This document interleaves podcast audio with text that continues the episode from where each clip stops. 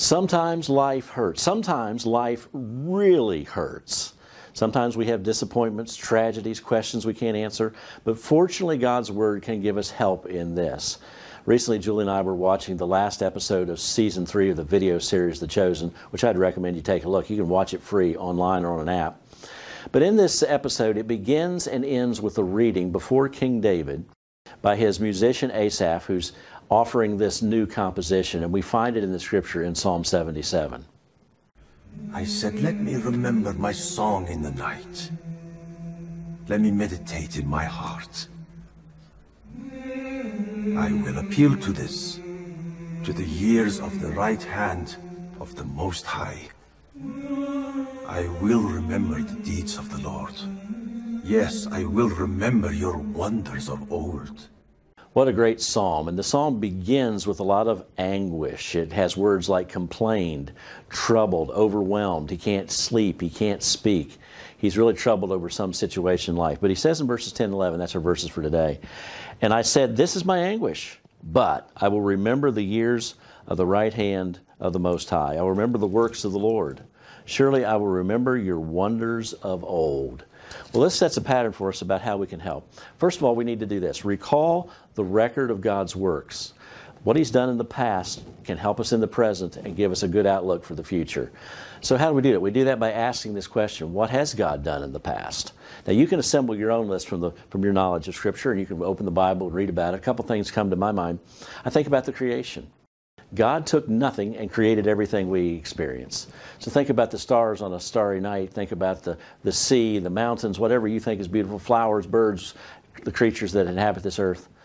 You can think about all those great things. God was strong enough, and God was able enough, and God was perfect enough and wise enough to do that. If He did that, He can probably get me through what I'm dealing with today. Think about the Exodus. Think about all those years that they spent in bondage. Now, God sent miracle after miracle after miracle to break their bondage, and then He provided with them for them while they spent 40 years traveling in the wilderness to a land of promise.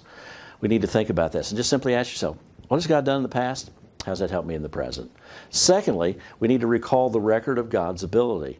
And it's simply seen here in the text I will remember the works of the Lord the things that he was able to do, his ability, his power, his strength. And we do that by asking this question how much can God do?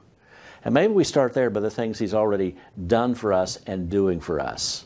In sense, in this sense of us as being believers in Christ, he's he's restored us to a relationship with Himself through Christ, through forgiveness, through Jesus' death on the cross.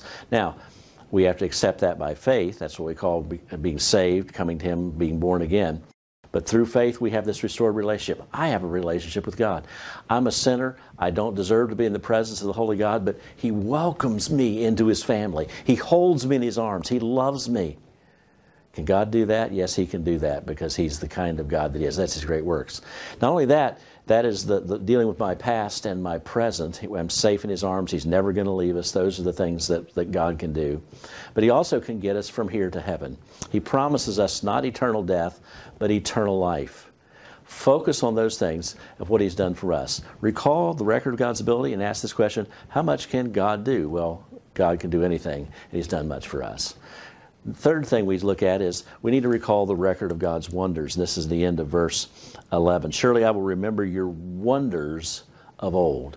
Wonders are those things that are just wow, amazing, way out there, just just kind of rocking your world sort of things. And you have a list of things in your life that, that are amazing. And we ask this question how amazing are his works? What just mind boggles you? Maybe some of the things we already talked about creation, maybe talking about his love for us, restoring relationship. But think about his heart to us. That's what I think about. What, what can God do? What are his amazing works? It's a wonder that he loves people like us, that he even notices us, that he is driven by love. He is utterly patient. He endures in his relationship with me. Jesus said it this way Neither shall anyone pluck them out of my Father's hand. We are safe in the hand and the, in, the, in the grasp of God. At the work He's begun in us, He will finish it. That's an amazing, wondrous thing. So when life really hurts, Just think about these things. Recall the record of God's works. Recall the record of God's ability. Recall the record of God's wonder by asking these questions and lead you back to the Scripture, lead you back to your current relationship, and lead you in faith into the future that He has prepared for you. Yeah, I know life hurts. All of us have some. Maybe you feel like you have more than your share. But I want to encourage you. God offers some uh, help and some hope to you. Maybe go back and read all of Psalm 77, meditate on it, and let God speak to you and help you with those moments when life really hurts.